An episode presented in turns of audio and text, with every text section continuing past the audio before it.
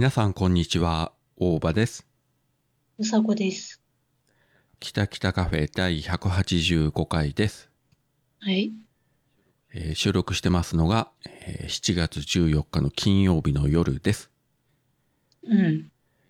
あ、はいどう。しましたか？今、はという声が。なんでもないです。はい。えー先週末はですね、あのーこちら九州の方もかなりすごい雨が降ったりしまして、で、自分がもしかしたら、えー呼び出し食らうかもしれないということで、まあ、収録一周お休みさせていただいたんですが、うん。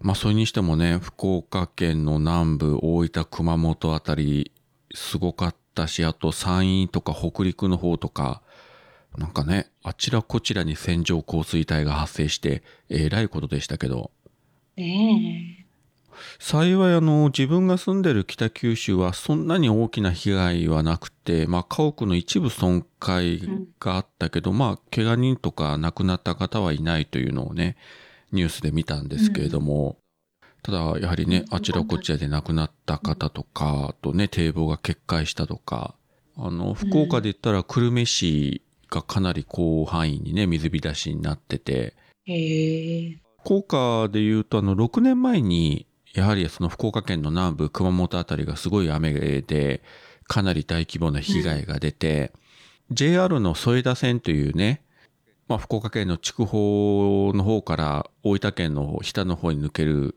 地方線があって、うんまあ山の中走るからね、そんなにお客さんも多くないところだけど、そこの線路がもう前回寸断されて、うん、で、お客さんがあんまり乗らないから、もう莫大な費用をかけて復旧してももう採算が取れないわけですよ。うん。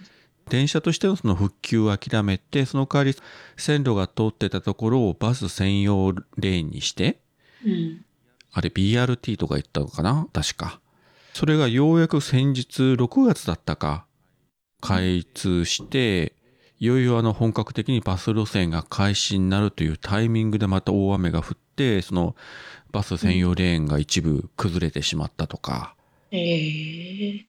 そこの横の道自分何回も通ったことがあるんですけど、あのニュースで見てたら、ああ、あそこがっていうところが崩れてたし、うん。大分県の耶馬渓ですね、有名な観光名所ですけど、何ヶ月か前、うちも行ったばかりだったんですけど、そこも、えー結構被害が出て、今も国道通行止めになってるんじゃないかな。そうなんだ。あとね、山陰の方も、出雲とか松江も線状降水帯でかなり被害が出て、うん。前もこの番組で言ったと思うんですけど、あの、出雲に親戚が住んでて、まあ、この20年ぐらい、だいたい毎年一回遊びに行ってて、うん。雰囲気が良くて、まあ、自分的にはもうほぼほぼ第二の故郷みたいな感じになってるわけですよ。あっちの方は。うん。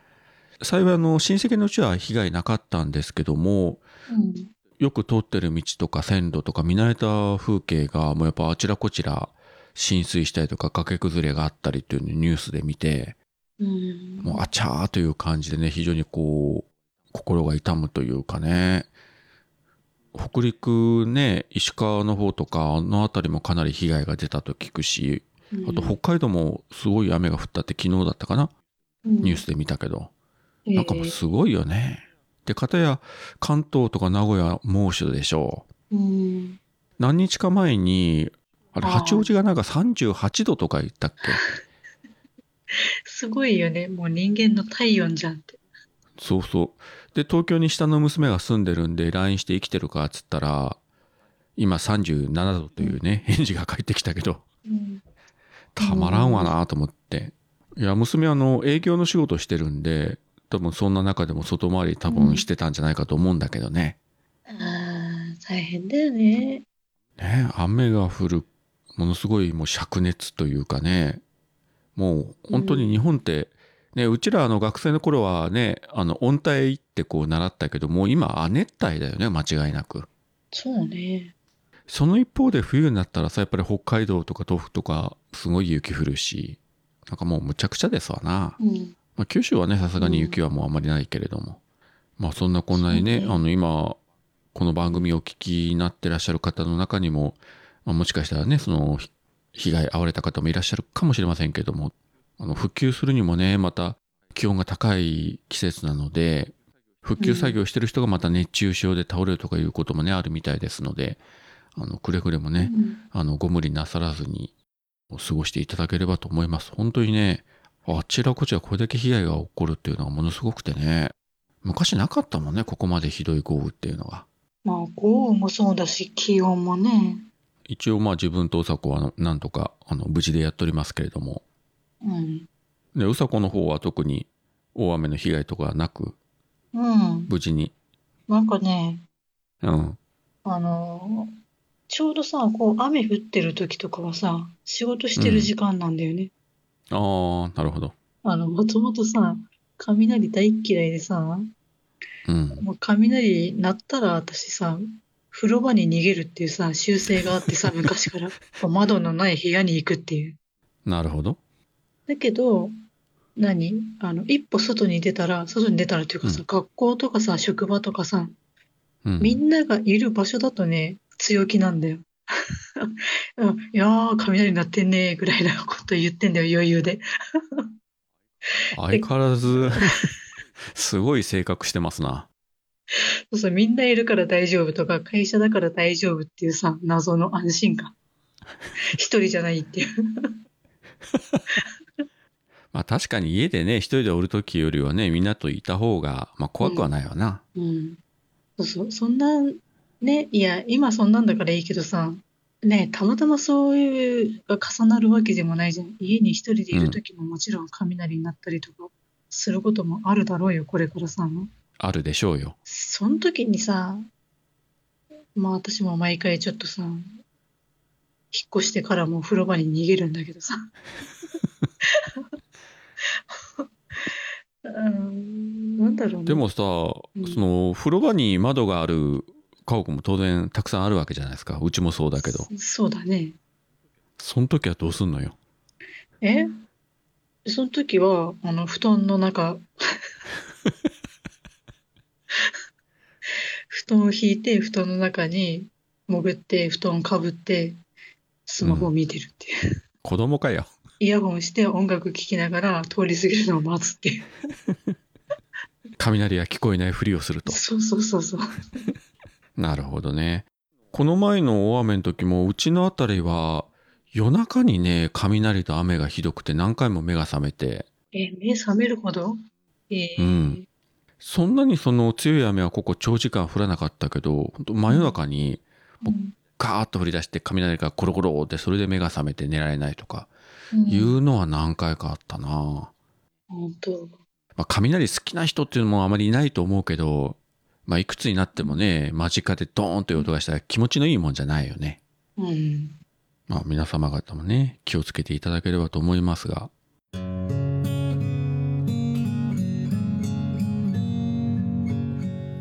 北九州に住んでるおばさんがアニメや映画などオタク成分たっぷりにお話ししてるよ北九州の片隅。みんな聞いてね。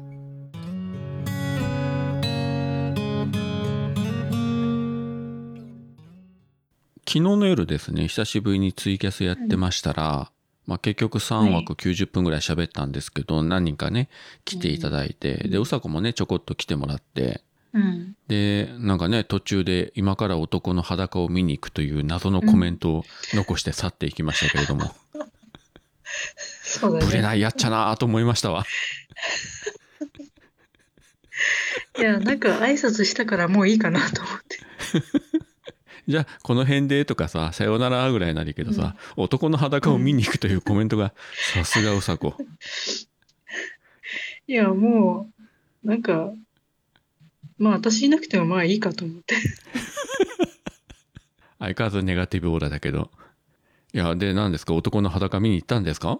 うん、いや、まあ私が言う男の裸っていうのはまあ、あの、原田泰造なんだけど。まあ、原田泰造も男だからいいですけどさ。うん、そこもブレない。いや、あのね、誰でもいいわけじゃないんだよ、男の裸って言ってさ。いや、もう、それ誰でもいいって言い出したら、もううさこ、本当にあんた人として終わるよ。さすがに。いいからちょっと脱いで見せろよとか言い出したら終わってるよ、本当に。もう人として終わりだよ、本当に。そこまで言ったら。まだ原田泰造という特定の人だからね。まあいいけど、好みだからね。ねえ。そうそう。で、ましてや芸能人だからさ。で、まだ笑って話せるぐらいだからいいでしょ。まあ近所の男の裸を見て喜んでるとかなったら本当にやばいけど、まあ芸能人だからいいでしょ。ねえ。どうする？これで私がさ、双眼鏡とか買ってさ、ベランダから覗くとかだったら。向かいのマンションにねとか言って。いや、で、それで捕まったら捕まったでさ、あの番組のネタになっていいよなとは思うよね。でしょ、ポッドキャストの女が。まあ、どうせ捕まるんなら、あのね、NHK の夜7時のニュースに出て、全国ネットで名前流してください。どうせやるならそこまでやってほしいわ。そしたらさ、瞬間的にこの番組もさ、再生回数がガーンと伸びてさ、総合ランキングのベスト10ぐらい入るかもよ。一瞬でも。ねえ、そうだね。あの、仕事、動機は、うん仕事での鬱憤がたまり、誰でもいいから男の裸が見たかったと自供してる。でも、まあ、なんか実際そんな人もいそうな気はするけどね、捕まってないだけでさ。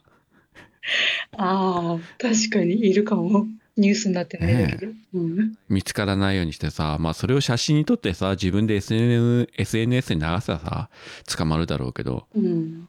案外案外ね、そういうのでストレスを発散してる方は、もしかしたらね、あの、あなたのすぐそばにもいるかもしれませんよということで、皆様方、男女を問わず気をつけてください。カーテンを開けたままね、服を脱ぐとかいうことはね、しないように。どこか、ね、どこからうさこが見てるかわかりませんよ。うん いや、本当だよね。本当だよね。まあ間違ってもうさこは自分の裸はね、見には来ないと思うから、まあそこは安心してるんですけれども。いやー、さすがにちょっとそこは見ないわ。いや、結構です。もう、もう、あの、来ていただかなくて全然 OK なんでね。うん。はい。いやーでもね、うん、なかなか、さすがうさこだなと思いますね、そういうことを聞くと。うんまあ、これからもね、この路線を、えー、まあ、死守してね、突き進んでいっていただきたいと思うわけですが。はい。あ、そう、あの、はい。私さ、はいちょっと言っていい？どうぞ。あまりにさ、なんか仕事での鬱憤が溜まってさ、イライラしてさ、あうん。の、マッチングアプリ登録したんだけど。まあ、あの、そういうことをする方は、まあ、あの、あちらこちらの番組で、まあ、多少耳にしたりもしますけれども、あ、本当？いますよ。うん。まあ、どの番組の誰っていうのはもうさすがに控えますけれども。うん なんか成果はありましたか？え、なんかね、あの、まあ若いのは21から上は74歳の人まで、幅広。うん、あの、いいねが来ましたけど。どんどんスマホに画像を保存していくと。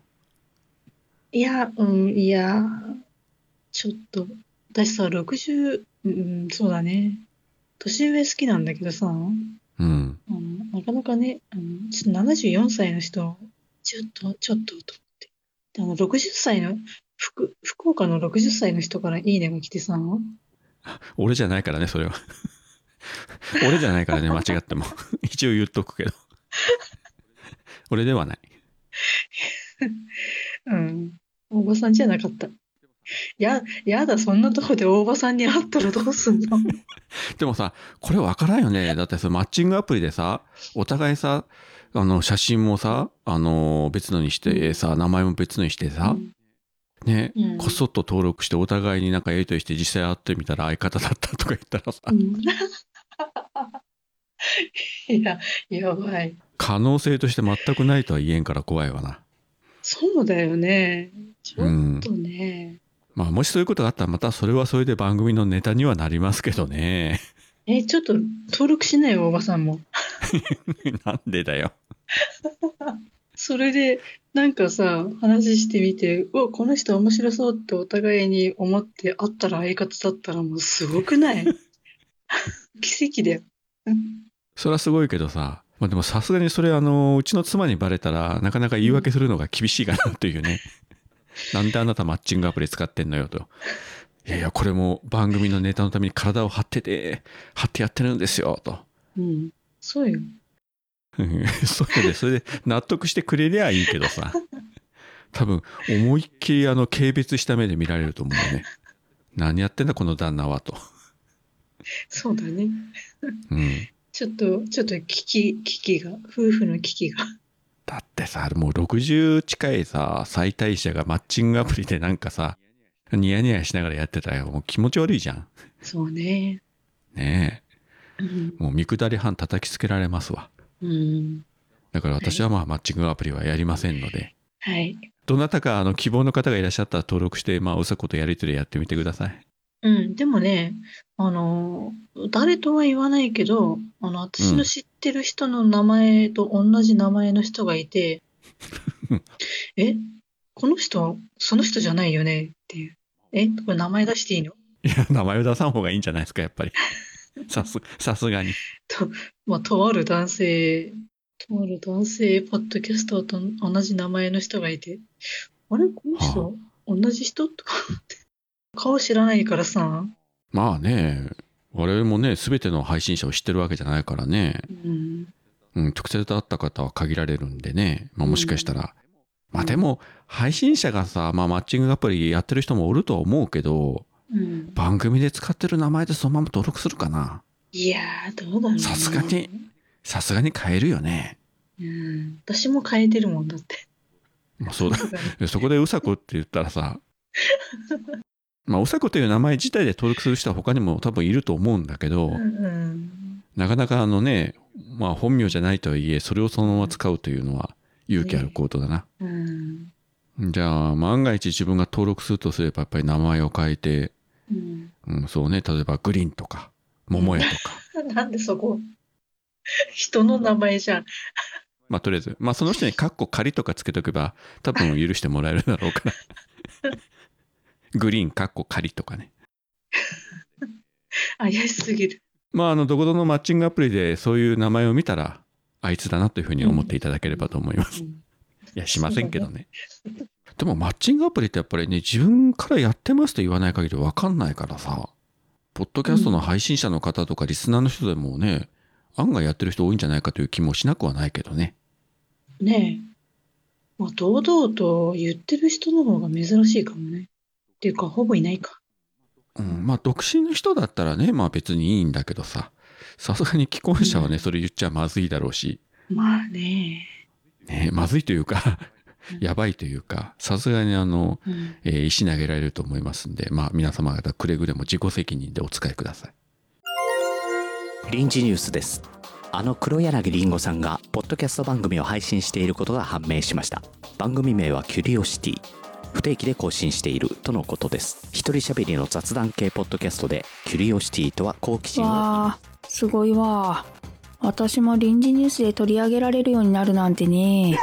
続いてのニュースです先日県内で喋る犬が目撃されました待て待て前のニュースが薄くなるわでも、お前も喋れたら、一緒にポッドキャストでもやろうか。お、か、あ、さ、うん。はい。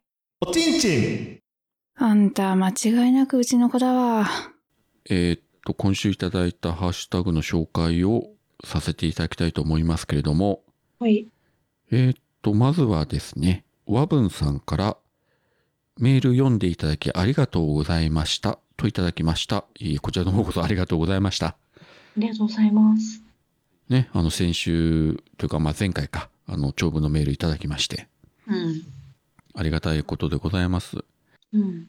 なかなかね、本当に番組宛てにメールを出すというのはね、まあ自分自身もそうですけれども、結構ハードルが高いところもありますので、うん。でもまあいただくと、あの自分もうさこも喜びますんで、えうん。ペットに餌をやる感覚で、まあ、メールを送っていただくとですね、喜びますんで、一つよろしくお願いしたいと思います。なんでそんな下から？いや、いつも言ってるじゃん、俺は下から目線だと。常にね、すり寄っていくというね。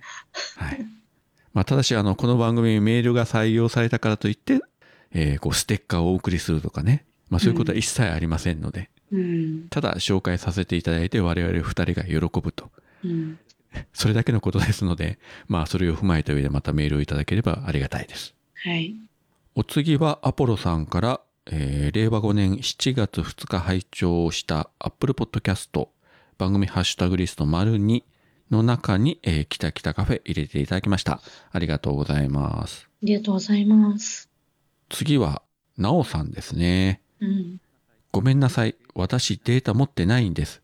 せっかく精一杯心込めてくれたのに、いや、聞かなくていいからわら。といただきました。ありがとうございます。ありがとうございます。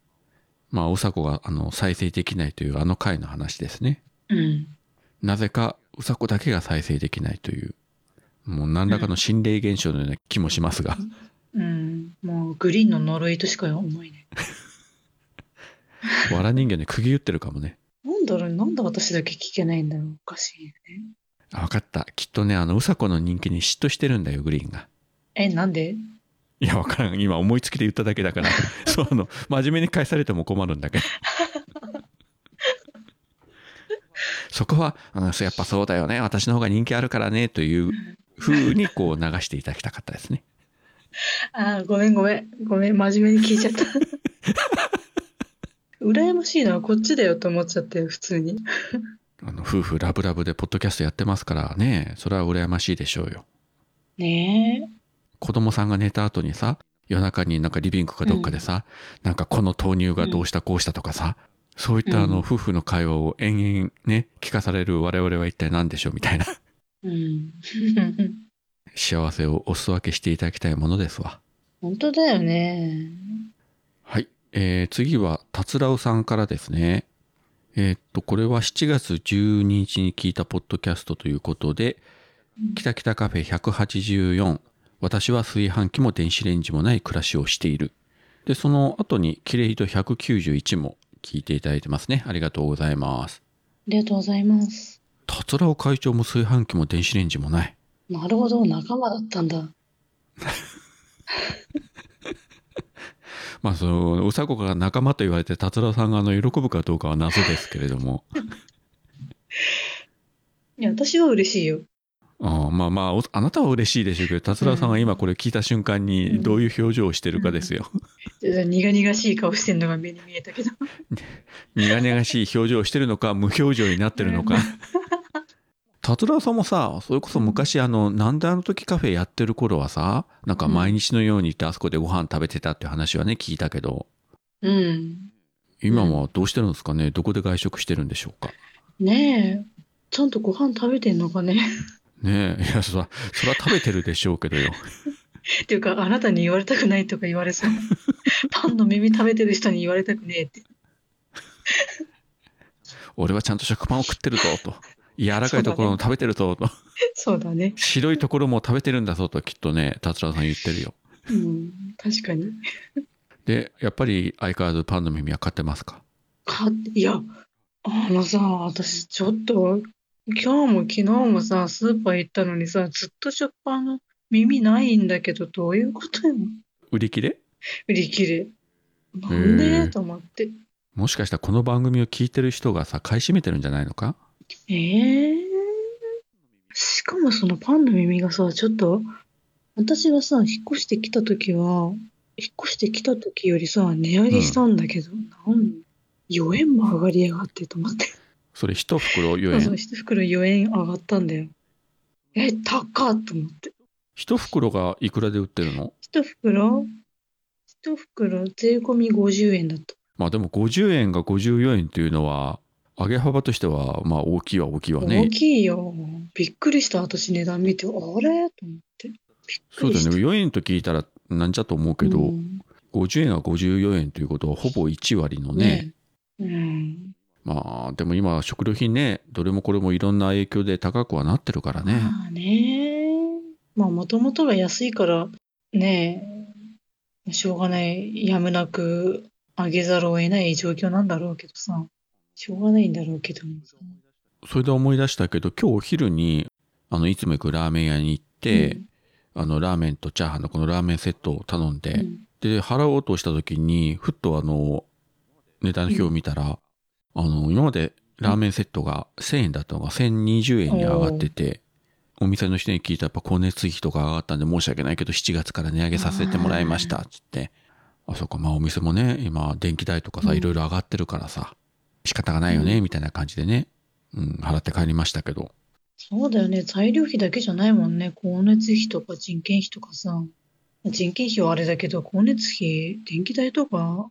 で、おそらく、まあ最初に言った水害の話で絡めると、まあ福岡もそのあたり結構あの農産物の産地だったんで、多分その影響で今後野菜とか果物とかがまた値上がりするんじゃないかと、広範囲にね、田んぼや畑やられちゃったんで、でますますね、大変なことになりますけどね。まあ美味しいラーメンだったからね、もうそれは全然20円の値上げぐらいは全然 OK なんですけれども。そしたら、えーっと、今週いただいたハッシュタグの紹介は以上でございます。桃屋のおっさんのオールデイズだ、ネッポン。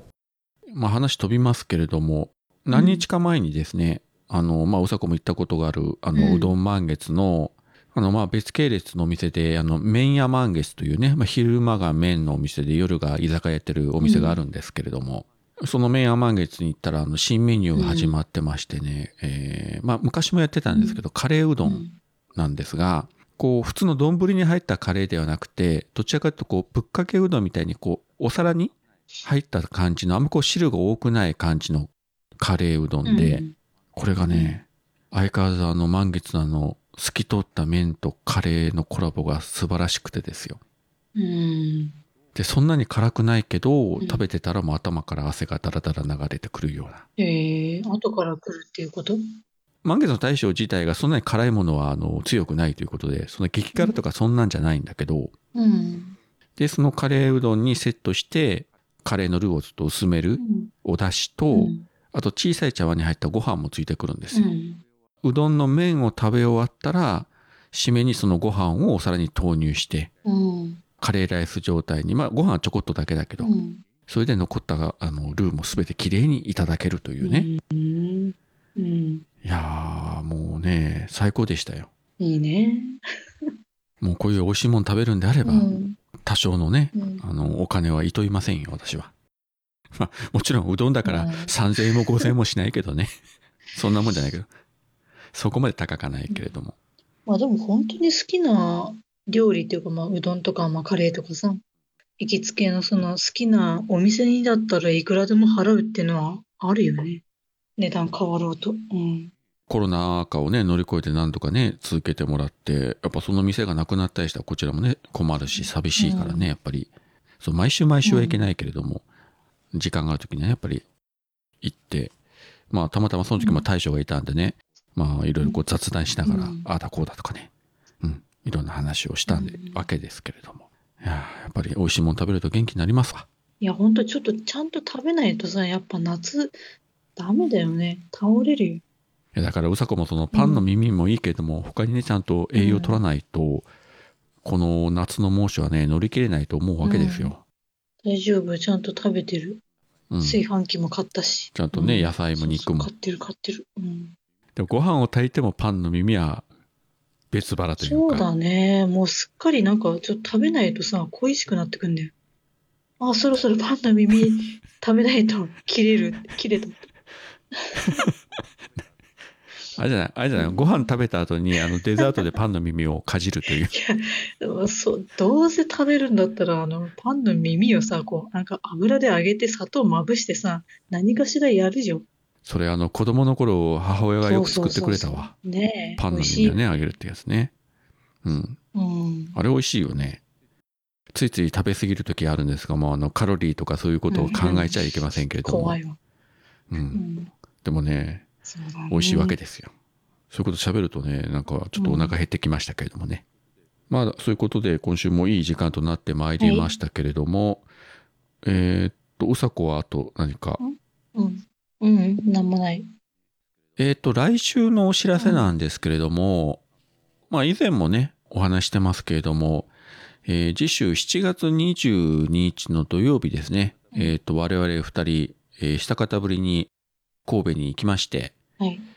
三宮にあります神戸16ビットで笹山さんの、えーライブがありますから、まあそれを見に行くとうん。いう、えー一大イベントがありますので、ちょっと来週末収録がどうなるかわかりません。もしかしたらまた一週お休みをいただくかもしれませんので、はい。まあそういう点ご了承いただければ。はい。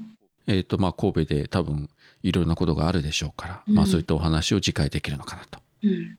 またね、うさこが16ビットの前の電信柱の陰でじーっとこっちを見てるとか、あいまあ、そういうや、話をね、うん多分できるんじゃないかと。うんいや、私ちょっとね、その前に、時間に間に合ってつけるんかどうかちょっと不安。間に合うかなって。だって、ライブ6時からでしょ？あの、会場が確か。